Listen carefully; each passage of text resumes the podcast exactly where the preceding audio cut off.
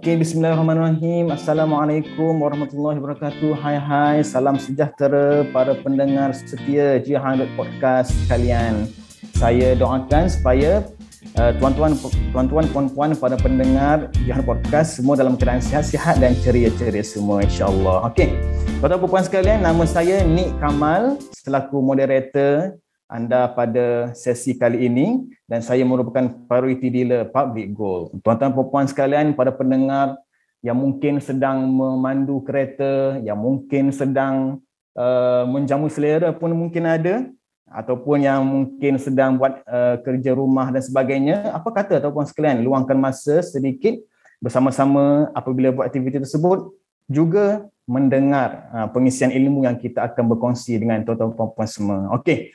Tuan-tuan dan puan-puan semua pada pendengar sekalian, sempena tahun baru 2023. Ya, kali ini Jihad Podcast membawakan satu tajuk yang saya kira sangat best uh, untuk perhatian kita semua dan yang mana tajuknya ialah apa kelebihan satu gram satu bulan emas. Uh, jadi yang akan berkongsi serta memberikan pandangan tentang tajuk ini dua panelis yang telah kita undang okey yang sangat istimewa dan hebat-hebat kedua-duanya maka saya memperkenalkan dan mempersilakan panelis kita yang pertama Puan Nur Ashikin Ramlan yang lebih mesra dikenali sebagai Cikgu Kikin. Assalamualaikum. Apa khabar Cikgu Kikin? Waalaikumsalam. Terima kasih untuk memperkenalkan saya. Saya oh. Nur Ashikin Ramlan. Seperti yang diberitahu ya, saya adalah Cikgu Kikin. Okey, Alhamdulillah. Baik, Panelis kita yang kedua iaitu yang bernama Puan Nur Fazilah Sayan. Apa khabar? Ataupun ah, dia lebih mesra dikenali sebagai Kak Faz. Apa khabar Kak Faz? Ah, apa khabar? Baik. Alhamdulillah. Terima kasih sangat. Ah. Okey, Kak Faz bersiaran ya. dari Selangor. Bersiaran di Selangor. Ya. Okey, yeah. baik. Okey. Uh, jadi, tajuk kita pada kali ini adalah apa kelebihan satu gram satu bulan emas uh, mungkin kita pergi kepada penulis kita yang pertama. Sebelum tu mungkin Cikgu Kikin boleh perkenalkan sedikit tentang diri anda. Uh, mungkin para pendengar kita nak mengenali lebih dekat tentang Cikgu Kikin. Uh, dia persilakan. Okey, terima kasih Tuan Nik Kamal. Assalamualaikum kepada semua pendengar saya. Seperti yang diperkenalkan, saya Nura Syikin binti Ramlan tapi lebih dikenali dengan panggilan Cikgu Kikin. Seperti namanya, saya adalah seorang guru uh, merupakan seorang uh, priority dealer dalam tim G100 di bawah tim Pemalia Ramli. Okay, saya berada di platform-platform media sosial dengan nama Cikgu Kikin. Okey, baik. Okey, jadi, jadi Cikgu Kikin ada apa media sosial mungkin uh, Facebook, TikTok? Uh, saya berada di TikTok, Uh, itu oh, di okay. orang kata tempat utama lah. Uh, Saya juga berada di IG dan juga Facebook. Okey, baik. Jadi pada pendengar sekalian, anda mungkin boleh untuk search nanti ya TikTok media sosial yang telah diberi maklum oleh Cikgu Hikin tadi. Uh, mungkin nanti boleh berkenalan, bu- boleh mengetahui apa yang uh, aktiviti-aktiviti yang Cikgu Hikin buat di dalam media sosial beliau. Okey. Panelis kita yang kedua, Kak Fas, mungkin boleh perkenalkan diri sedikit ha, sebelum kita pergi lebih dalam tajuk kita. Silakan Kak Fas. Okey, ha, nama penuh saya Nur Fazila Sayan, ha, tapi lebih dikenali sebagai Fazila Sayan lah. Ha, media sosial saya banyak Fazila Sayan cuma dekat ha, TikTok dia ada 80 dekat belakang tu. Ha, sebab oh. apa? Sebab ada ada nama lain dah telah menggunakan nama saya tu iaitu akaun anak saya. Ha, maknya terpaksalah letak 80. So saya seorang priority dealer dan uh, seorang engineer. Uh, tahun ni dah masuk uh, 21 tahun lah saya bekerja sebagai seorang engineer. Uh, dan uh, saya lebih cenderung di TikTok uh, dan saya ada juga FB dan Instagram cuma lubuk utama saya adalah di TikTok. Uh, kalau nak uh, nak apa nak tengok uh, nak follow uh, TikTok saya pergi ke Fadilah Sayan 80. Ah, okey, baik. Jadi para pendengar sekalian, ah, boleh juga ah, ke TikTok ah, Kak Fas kita tadi dan kedua-dua ni ah, nampak gayanya memang ah, famous di TikTok lah. okey. Jadi boleh dapatkan ilmu-ilmu emas yang telah dikongsikan oleh mereka berdua uh, di media sosial khususnya di TikTok. Okey. Baik, para pendengar sekalian mungkin uh, mungkin ada yang tak sabar nak mendengar perkongsian serta uh, pandangan pada penulis kita ni. Jadi saya mulakan uh, soalan pertama kepada penulis kita yang pertama, Cikgu Kikin ya. Okey Cikgu Kikin, kita ni sebab tajuk kita pada podcast kali ini ialah apa kelebihan satu gram satu bulan emas. Okey. Jadi Cikgu Kikin, apakah kaedah terbaik untuk pen, uh, menyimpan terutama bagi mereka yang baru nak bermula. Okey, ini mungkin sebagai introduction dulu Cikgu Kikin ya. Apakah kaedah terbaik untuk menyimpan terutama bagi mereka yang baru nak bermula? Okey, silakan Cikgu Kikin. Okey, baik. Terima kasih Tuan Nik Kamal, moderator kita. Okey. Soalan yang sangat baik sebenarnya bila kita menyebut, menyebut bila kita menyebut tentang simpanan, menabung. Sebenarnya ramai yang berminat. Ramai yang ada niat. Tapi tertanya-tanya, apa kaedah terbaik? Apa cara yang paling sesuai sekali? Ha, kalau tanya saya, kaedah yang terbaik datanglah mazhab mana sekalipun tanya kaedah terbaik. Jawapan saya cuma satu sahaja iaitu terus mula. Itu kaedah yang saya akan jawab kepada sesiapa sahaja yang bertanya. Jadi para pendengar hari ini mungkin oh saya ada niat nak menabung saya pun nak menyimpan juga. Tak tahu macam mana nak mula. Bila nak mula? Fikiran-fikiran itu akan membuatkan kita punya niat tu terbantut jadi kalau tanya apa kaedah terbaik satu dan itulah satu-satunya saya tak akan ubah lain ia adalah terus mula jangan tangguh. Kenapa? Okey. Tuan-tuan dan puan bila kita bertangguh, bila kita bertangguh niat yang tadi berkobar-kobar nak menabung, berkobar-kobar rasa nak menyimpan, dia akan lama-lama terpadam, terpadam, terpadam, tergubur. Ah, kita tak naklah sampai macam tu. Nanti daripada niat 2022 pasang niat sampai 2023 2023 masih lagi belum menabung sebab apa? Sebab tak terus mula. Kaedah banyak dah dikumpul. Oi, minta kaedah dengan orang tu, minta tips dengan orang sana, minta lah petua dengan orang ni. Tapi tak mula-mula. Jadi, semua kaedah yang ada yang lain tu tidak diguna pakai. Betul kan? Sebab itulah kalau tanya saya, kaedah terbaik tak ada yang lain selain daripada terus mula jangan tangguh. Sebab apa sahaja yang kita nak buat yang paling susah adalah langkah yang pertama. Langkah pertama tu paling susah sekali. Tanyalah ibarat kita tanya kepada pelari pecut negara ke pelari pecut dunia sekalipun, saya percaya yang paling susah adalah untuk mulakan langkah pertama. Waktu mula-mula dia tengah tunggu pistol nak tembak tu. Ah bila bunyi je kan. Bila bunyi je pistol pum macam tu kan. Ah dia terus pecut. Dia tak tulis belakang dah kat mana dia akan tuju. Dia tuju terus sampai garisan penamat. Ha, sama juga macam konsep menabung. Kalau kita ada niat, niat, niat, niat tapi langkah pertama tak ambil. Langkah pertama ni iaitu bermula. Ha, mulanya belum sampai bila nak sampai penamat betul tak? Ha, jadi jawapan saya, saya fix, saya kunci jawapan saya. Ha, macam tu jawapan saya, saya kunci betul-betul kaedah terbaik untuk mula menyimpan terutama bagi mereka yang baru nak bermula adalah mula terus jangan tangguh. Barulah kita mulakan dengan uh, tambah dengan kaedah-kaedah lain, kaedah-kaedah seperti simpanan paksa. Uh, simpanan paksa macam mana? Kita cerita sekejap lagi. Itu oh. saja. Okey, sangat menarik apa yang Cikgu Kikin share kepada kita semua, para pendengar sekalian. Ya saya duk ingatkan macam Cikgu Kikin nak bagi tahu uh, contoh simpan tabung haji ke simpan ASB ke simpan ni kan. Tapi rupa-rupanya Cikgu Kikin bagi jawapan yang saya, yang saya kira lebih padu lah iaitu mesti bermula sekarang. Terus bermula, jangan bertangguh. Uh, okay, jadi para pendengar sekalian, marilah uh, kaedah simpanan apa-apa sekalipun tapi kalau tak bermula, ibarat cik, kata Cikgu Kikin tadi memang tak jadi apalah. Ah, okay, baik.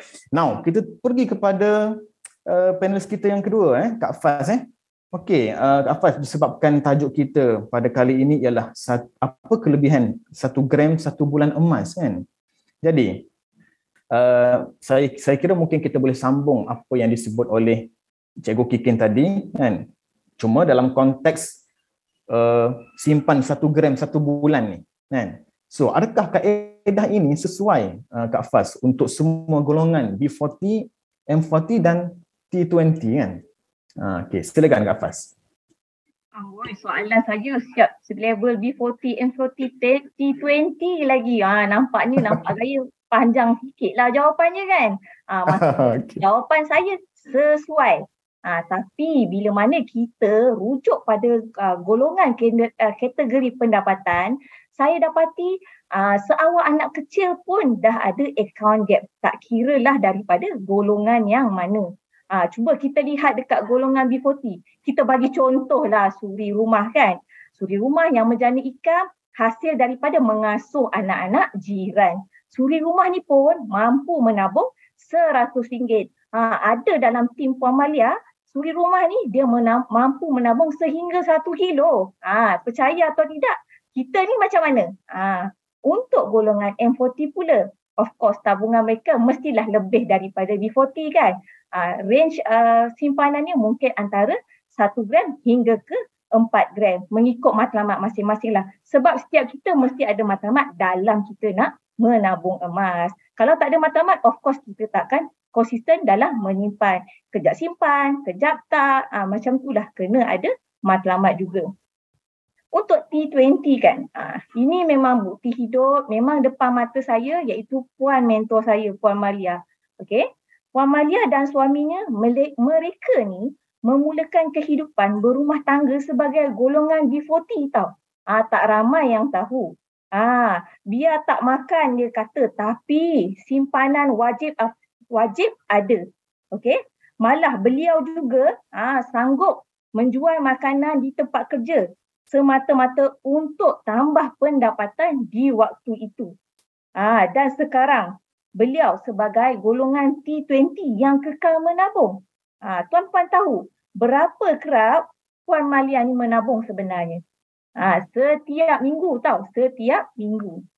Ha, dan selain itu juga, sebelum dia bersara, dia berkongsi juga bahawa ketika dia menjana pendapatan uh, di awal-awal sebagai seorang uh, dealer public gold, beliau juga adalah uh, senior HR manager. 100% gaji daripada uh, gaji HR beliau 100% dialihkan ke dalam tabungan emas. Nampak tak? Hmm. Kalau kita ada matlamat, of course kita mesti go for it lah. Nak tak nak kita, tak apalah kita tutup impian sini, kita pergi ke impian yang lebih besar. Ha, begitulah. Beliau idola saya, guru keuangan saya yang saya sangat kagumi. Tanpa beliau, saya ni 18 tahun memang kata uh, tak pandai keuangan. Nama je engineer. Tetapi keuangan memang teruk-teruk. Alhamdulillah lah bila menabung di akaun cap ni, saya rasa saya boleh kawal simpanan saya dan saya rasa gram saya tak pernah usik pun kalau saya nak pergi beli makeup, saya nak pergi beli kasut, takkan punya. Ha, jadi bila harga turun tu cepat-cepat kita nak top up. Ha, bak kata orang, matlamat itu yang menjadikan kita konsisten dalam menyimpan. Ha, macam mana? Okey tak? Ha.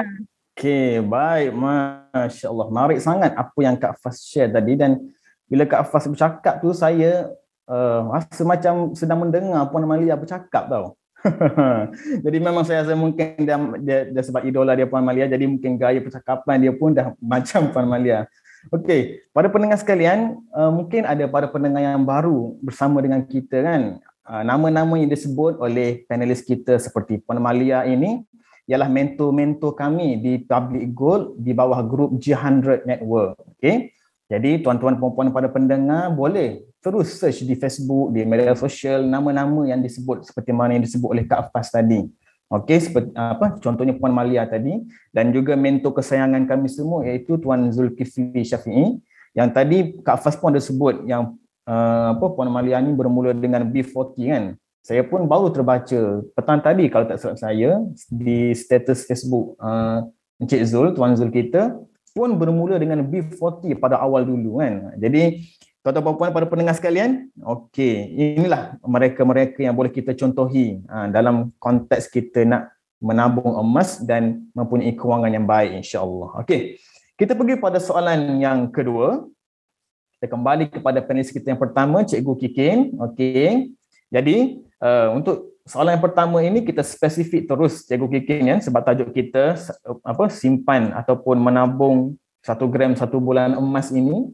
Okey, jadi sebenarnya apa kelebihan menabung satu gram satu bulan emas ini Cikgu Kikin? Ha, silakan Cikgu. Okey, kelebihan menyimpan emas satu gram satu bulan. Kita dengar macam oh satu gram je. Bila nak kaya? Bila nak banyak? Ha, tapi satu gram satu bulan tu sebenarnya saya melak saya melakukannya.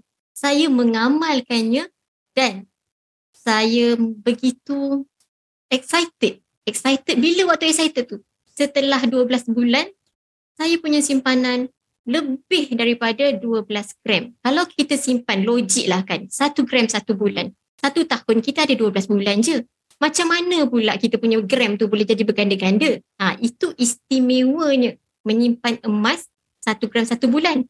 Niat je. Ha, niat je. Okeylah ni. Aku nak menabung satu gram satu bulan. Hujung-hujung tahun tiba-tiba kira ada lebih. Sebab apa? Sebab kelebihan menjadikan satu gram satu bulan ini sebenarnya bila kita mula, dia akan jadi habit. Dia akan jadi satu habit. Bila dah jadi satu habit, kita tak boleh tinggal dah. Dia macam kalau tinggal rasa berdosa. Ha, tahap macam tu tapi tak adalah masuk neraka. Habis-habis kuat pun dia sampai Melaka je. Ha, macam tu. Okay. Dia jadi habit tu dia rasa macam satu kemestian buat. Kalau tak buat dia rasa macam ada benda tak kena lah. Ha, macam tu lah ibaratnya. Ha, bila dia jadi habit, dia akan jadi satu benda yang wajib buat. Itu yang pertama. Yang kedua, kelebihan simpan emas satu gram satu bulan ni, dia adalah sebagai forgotten saving. Ha, forgotten saving ni saya belajar daripada buku wang emas bertahan ketika gawat tulisan tuan mentor kita, Tuan Zulkifli Syafi'i. Okay, saya belajar daripada situ apa itu forgotten saving. Ha, jadi bila saya dah buat baru saya faham. Ha, betul lah mentor-mentor kita semua cakap buat dulu, faham kemudian. Bila dah buat memang confirm faham. Memang confirm faham. Sebab apa? Selama saya bekerja, saya memang mula menabung sejak gaji saya yang pertama. Tapi saya menabung tunai. Saya tak ada masalah untuk menabung tunai. Alhamdulillah sebab saya kedekut orangnya. Ah, saya kedekut orangnya. Jadi memang saya tak ada masalah simpan korek, simpan korek tak ada. Tapi sebab sifat duit tunai tu, sifat duit tunai tu untuk dibelanjakan. Saya ingat berapa simpanan yang saya ada. Saya menabung tiap-tiap bulan. Saya ingat berapa total yang saya ada. Walaupun saya tak tengok berapa baki dekat bank. Tapi saya ingat. Ha, lain tak arah dia. Bila saya mula menabung emas, satu gram satu bulan. Saya mula dengan satu gram yang pertama. Satu gram yang pertama saya RM274. Saya ingat sampai sekarang harga dia. Tapi kalau tanya saya sekarang, cikgu-cikgu berapa gram ada dalam akaun sekarang? Entah. Saya tak ingat kalau saya tak tengok. Itu yang saya namakan sebagai forgotten saving. Mula-mula saya cuma fokus satu gram satu bulan, satu gram satu bulan. Tak sampai setahun, saya dah lupa dah niat satu gram satu bulan tu. Sebab apa? Ada masuk, ada masuk, ada masuk. Sebab dah jadi habit. Yang pertama tadi dia jadi habit kan? Bila dah jadi habit, dia jadi satu keseronokan. Orang kata menabung ni boring. Orang kata menabung ni tak seronok. Kalau dulu saya kata ya, tak seronok. Orang lain pergi shopping. Kau kena pergi menabung. Tak seronok. Tapi pendengar-pendengar sekalian, bila dah buat, dah jadi habit, seronoknya tu hanya kita saja yang tahu. Kalau saya kata saya seronok macam mana sekalipun, suami saya pun dia takkan faham seronok tu macam mana. Ha, dia tahap macam tu. Sebab apa? Kita yang buat. Kita yang buat, kita yang rasa seronok tu macam mana. Sebab apa? kita menabung tadi yang pertama dah jadi habit kemudian sekarang dia jadi forgotten saving so kelebihan forgotten saving ni tadi kita simpan dari satu gram satu bulan hujung tahun minimum kita ada 12 gram minimum tapi percayalah lebih ya lebih confirm lebih sebab dah seronok menabung ha, itu budaya yang saya terapkan dalam diri saya sendiri. Satu gram satu bulan lama-lama jadi seronok jadi lebih. Ha, itulah saya rasa itu paling istimewa lah bagi saya. Tabungan dengan niat satu gram satu bulan jadi habit lepas tu jadi forgotten saving. Sampai sekarang tak tahu ada berapa gram. Ha, baru-baru ni je saya tahu. Sebab apa? Sebab kita kira nak tutup tahun kita pun kira lah cukup ke tidak kita punya gram emas cukup ke tidak tempoh kita simpan kita nak bayar zakat jadi Alhamdulillah Dengan tabungan tunai lambat. Baru boleh keluarkan zakat. Tapi dengan tabungan emas, satu tahun, Alhamdulillah saya dah jadi pembayar zakat. Itu sangat istimewa. Bermula dengan menyimpan emas satu gram satu bulan, satu gram satu bulan, lama-lama jadi pembayar zakat. Itulah istimewanya bagi saya. Okey. Sangat padat dan sangat bernas sekali apa yang dikongsikan oleh Cikgu Kikin kepada kita semua ya, para pendengar sekalian. Itu kelebihan menyimpan emas satu gram satu bulan. Boleh dijadikan sebagai forgotten saving dan uh, pelik juga kan, forgotten saving tapi kita jadi ingat nak bayar zakat. Ha, itu satu saya kira satu keajaiban sebenarnya dengan tabungan emas ni kata uh, simpan yang dilupakan kan tapi tiba-tiba bayar zakat kita jadi teringat nak bayar zakat. Ha, jadi pada pendengar sekalian nampak tak betapa istimewanya uh, menyimpan serta menabung emas ni okey baik. Kita pergi kepada panelis kita yang kedua Kak Faz ya. Okey jadi uh, soalan untuk Kak Faz ni dia agak macam kontra sikit lah. Ha, daripada soalan Cikgu Iken tadi iaitu uh, Kak Faz ada tak pengalaman mungkin uh, ialah dalam konteks satu gram satu bulan ni uh, contohnya macam uh, terlepaslah ataupun terculas untuk menabung satu gram satu bulan tu. Ataupun secara tidak sengaja skip bulan ke kan? Uh, mungkin ada ujian uh, kewangan kepada bulan tersebut jadi tak dapat nak nak realisasikan satu gram satu bulan tu. Dan mungkin Kak Fas ada idea macam mana nak handle benda tu ke? Ataupun macam mana cara Kak Fas lah. Ha, okay. Dipersilakan Kak Fas. Kalau kata bab culas uh, tipu lah kalau kata tak ada kan? Uh, manusia kan mudah lupa lagi-lagi yang nama orang Melayu. Uh, itu saya cakap diri saya lah. Sebab di awal saya menyimpan sebenarnya saya ni uh, dah banyak kali kena scam. Jadi kita takut. Kita takut eh simpan awal-awal ni betul ke? Betul ke dapat emas? Jadi simpan je simpan segram lepas tu diam kan? Lepas tu tengok lagi uh, bila nak menambahnya kan nak yakinkan diri tu dia ambil masa. Macam saya cakap lah, saya ni kena scam banyak tau. Ha, kesilapan saya, saya tak tahu keuangan tapi saya banyak belajar daripada kesilapan kena tipu dengan platform-platform lain. Okay. Tapi bila berada dalam circle, circle uh, penyimpan-penyimpan emas terutama uh, circle Puan Malia lah sebab dia letakkan saya dalam grup yang memang grup yang paling veteran tau. Jadi dekat situ kita nampak uh, satu perubahan tau. Dia punya pemikiran lain. Okey, time harga rendah. Oh, ramai-ramai pakat beli. Saya duduk diam aja. Saya cakap, nak buat apa ni kan? Sebab kita tak ilmu. Jadi, lama-lama duduk tak boleh tahan ni. Nak tak nak kena beli juga. Ah, tapi bila awal-awal tu tak ada ilmu, bukan setakat cula, saya pernah tercedok. Ah, beli emas. Waktu tu kat time COVID pada harga 292 kalau tak silap saya. Kita ingatkan dah pandai rupanya hauk. Tak pandai rupanya. Tapi lama-lama bila belajar jadi saya rasa uh, rugilah kalau saya berada dalam platform yang betul tapi saya tak konsisten dalam menyimpan. Sangat-sangat rugi. Uh, dan saya pernah juga culas kononnya lah waktu tu harga rendah ah, tak apalah kita tunggu lagi kok, kok turun lagi. Tapi rupanya saya tak ambil peluang. Jadi apa yang saya buat, saya suka untuk mengambil EPP. Uh, EPP ni sangat-sangat seronok lah sebab buat pertama kalinya saya try buat satu dinar. Dapat je satu dinar, oi seronoknya. Uh, jadi kebetulan yang masa time di awal di awal saya menyimpan tu harga emas sangat-sangat baik. Jadi saya memang grab 10 gram, uh, 10 gram. Jadi memang saya rasa EPP tu menjadikan saya komitmen dalam menyimpan, komitmen dalam menabung emas. Sebab kita tahu kan bila kita ada satu perjanjian, satu komitmen, kalau kita tak bayar, ya Allah, dia punya cuak tu lain macam.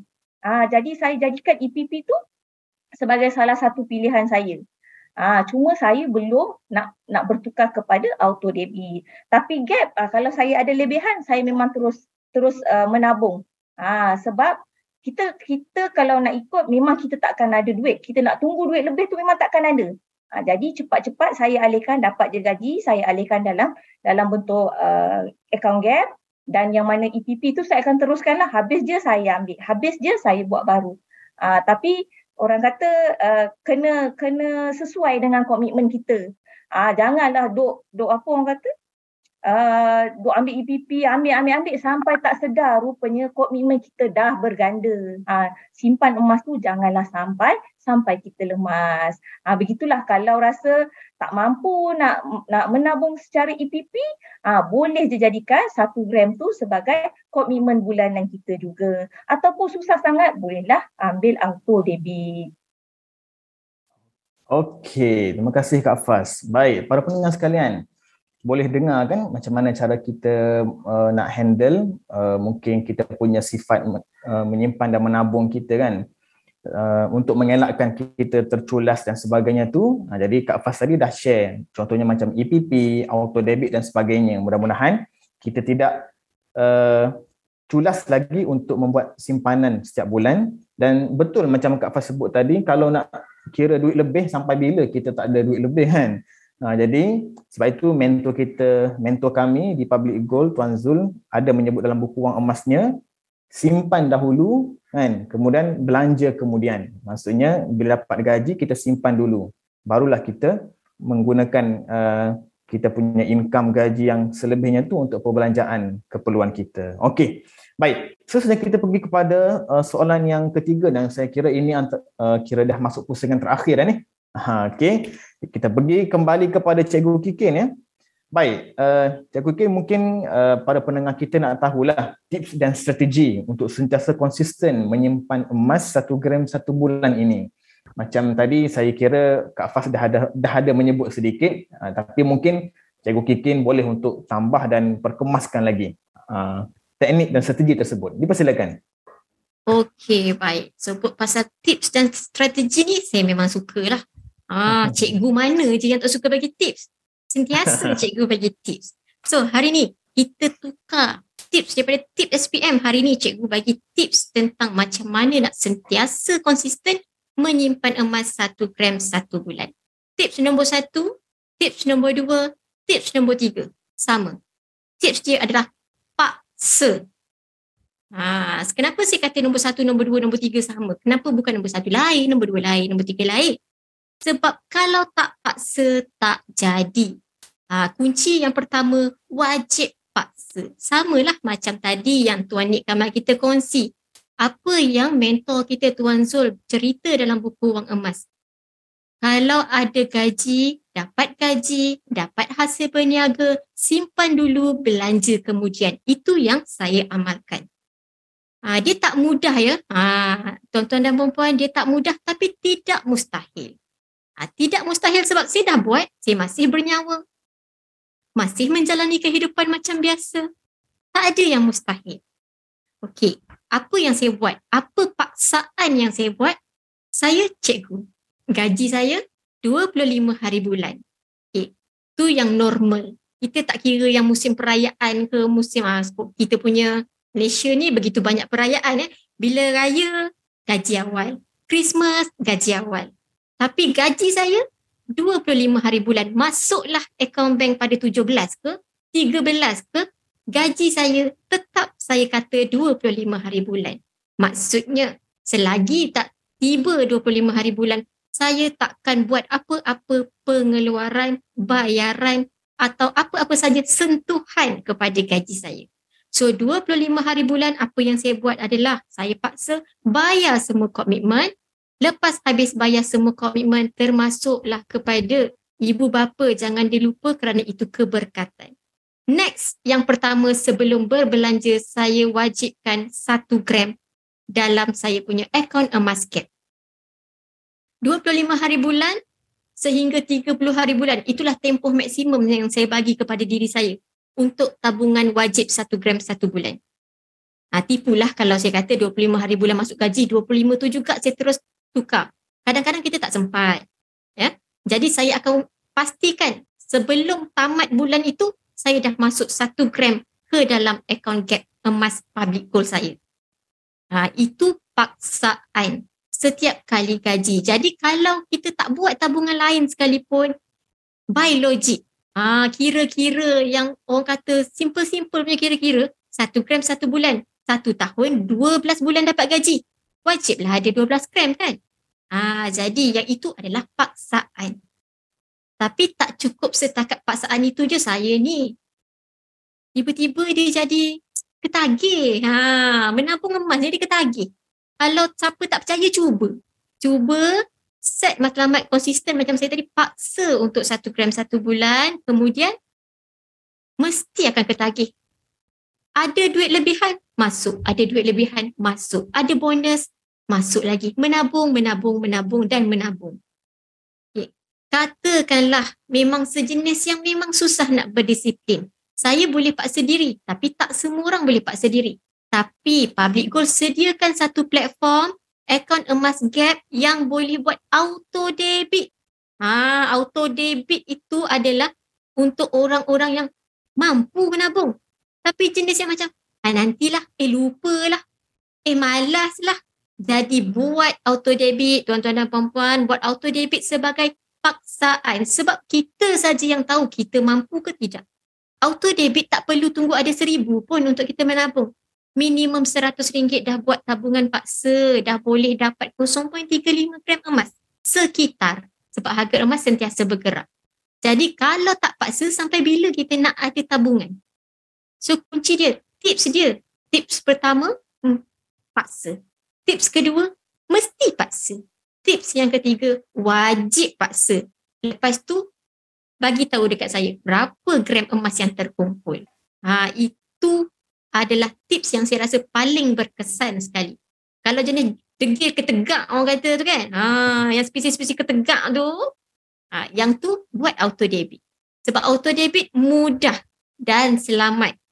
Kita set satu kali, katakanlah saya set satu kali, saya nak satu gram satu bulan. Saya setlah sekitar RM300.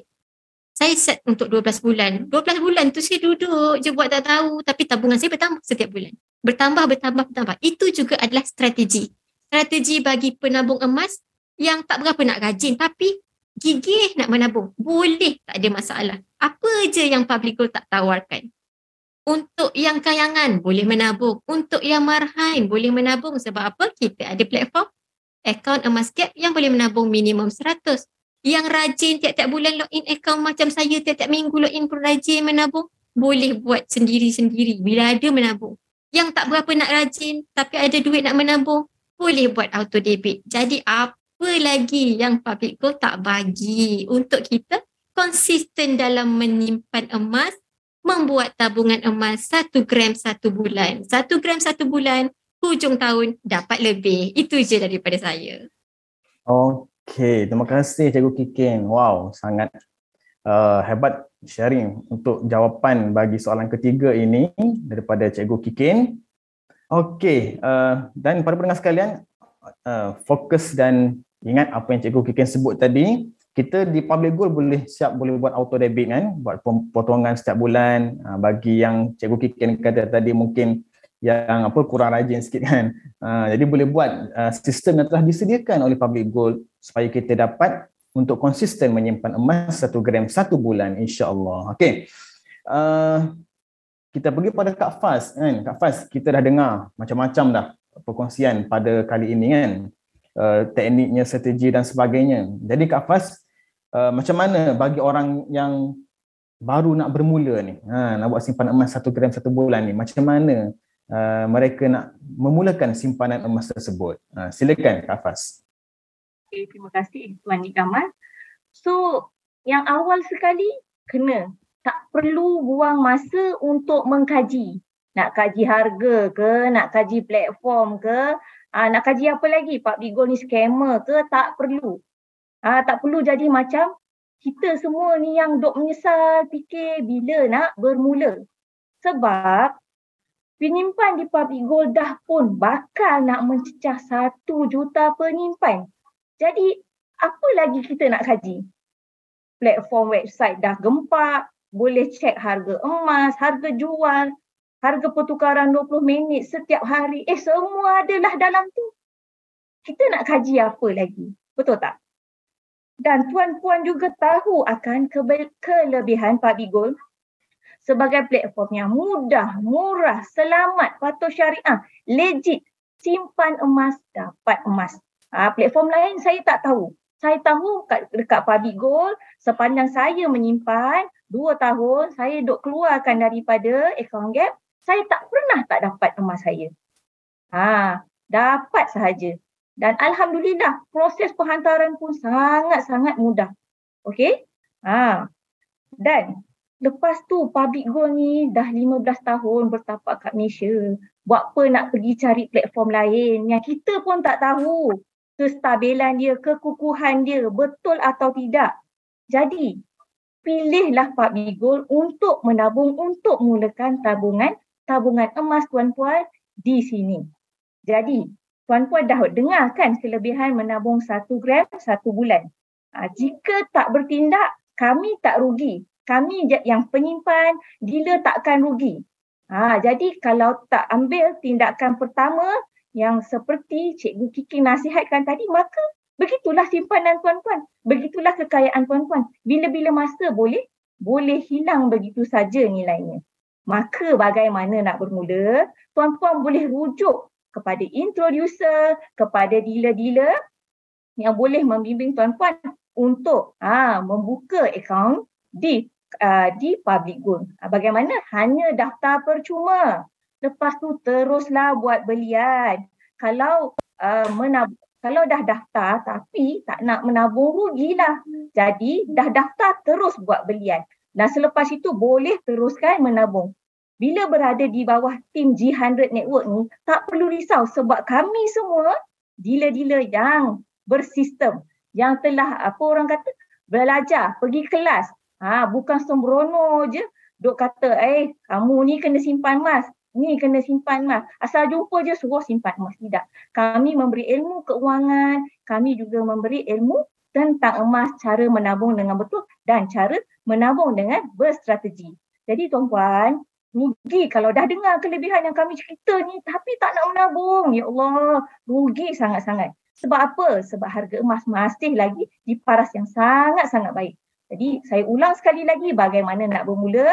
Ha, rujuk balik kepada introducer, dealer puan-puan. Ha, bagi tahu, eh saya nak buka akaun emas gap ni. Tolong bantu saya pendaftaran. Maka mereka akan bimbing puan-puan sampai puan-puan faham bagaimana cara menabung dari awal sehingga puan-puan dapat dapat emas di tangan.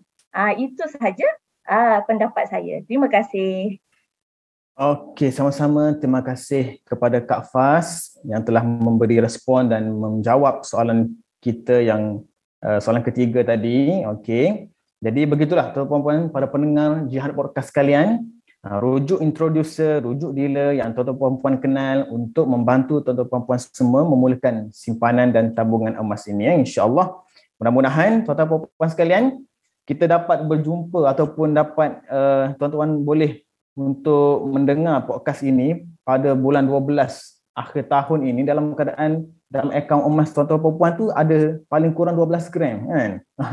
Maksudnya dia dengar dah hari ni ni bulan 12 akhir tahun ni paling kurang minimum dalam akaun emas tuan-tuan perempuan ada 12 gram insya-Allah. Okey. Jadi saya kira kita dah sampai ke penghujung rancangan ha jihad podcast kita ini. Uh, saya mungkin memberi uh, kita mungkin ada sedikit kata-kata terakhir uh, daripada setiap panel kita. Dipersilakan Cikgu Kikin, last word. Okey, memandangkan kita dah berada di penghujung rancangan G100 podcast kita, saya ulang balik sikit saja kuncinya untuk menabung dan berjaya ada tabungan adalah yang pertama terus mula. Yang kedua paksa. Tak paksa tak jadi. Selamat mencuba. Okey, terima kasih Cikgu Kikin ya. Menarik sekali. Okey, Kak Fas silakan. Last word kepada Kak Fas. Okay, buat pendengar-pendengar podcast G100, uh, bila dah dengar kelebihan ni, tolonglah ambil tindakan. Jangan jadi macam macam Kak Fas. Kak Fas ni lambat tahu kelebihan emas tapi lambat bermula. Orang dah ber, bergram-gram dah menyimpan. Tapi Kak Fas baru nak bermula. Adakah Kak Fas menyesal? Tak ada. Tapi Kak Fas ambil tindakan. Jadi dah dengar kelebihan, dah tahu kelebihan emas ni, cara yang mudah nak menabung di akaun Get Public Gold. Jadi mulakanlah untuk menabung pada hari ini, saat ini juga. Terima kasih. Okey, sama-sama Kak Fas. Kita ucapkan terima kasih sekali lagi kepada para panelis kita, kedua panelis kita insya-Allah. Terima kasih di atas kupasan serta penerangan yang sangat bernas. Baik, para pendengar tuan-tuan puan sekalian, okey, rakaman uh, podcast G100 ini akan dilancarkan pada setiap hari Ahad jam 7 pagi pada setiap minggu. Okey. Tuan-tuan puan boleh untuk mendengar uh, G100 podcast ini di Spotify dan di G100 podcast ya. Uh, tuan-tuan tuan-tuan puan juga boleh untuk mendengar siaran-siaran podcast sebelum ini. Okey. Dan sambil-sambil tuan-tuan buat aktiviti di rumah kan, sambil-sambil mandu, apa kata uh, tukar channel mungkin sebelum ni mendengar lagu dalam kereta kan apa kata kali ni kita tukar pula style kita pada tahun baru ini dengan mendengar perkongsian-perkongsian ilmu skema yang telah disampaikan uh, oleh pada panelis kita insyaAllah terima kasih tuan-tuan dan puan pada pendengar setia sekalian kita jumpa lagi pada siri Jihad Podcast pada akan datang saya tutup kita punya siaran podcast ini dengan satu kata-kata iaitu save go today it will save you tomorrow Okay. Assalamualaikum. Kita jumpa lagi. Bye.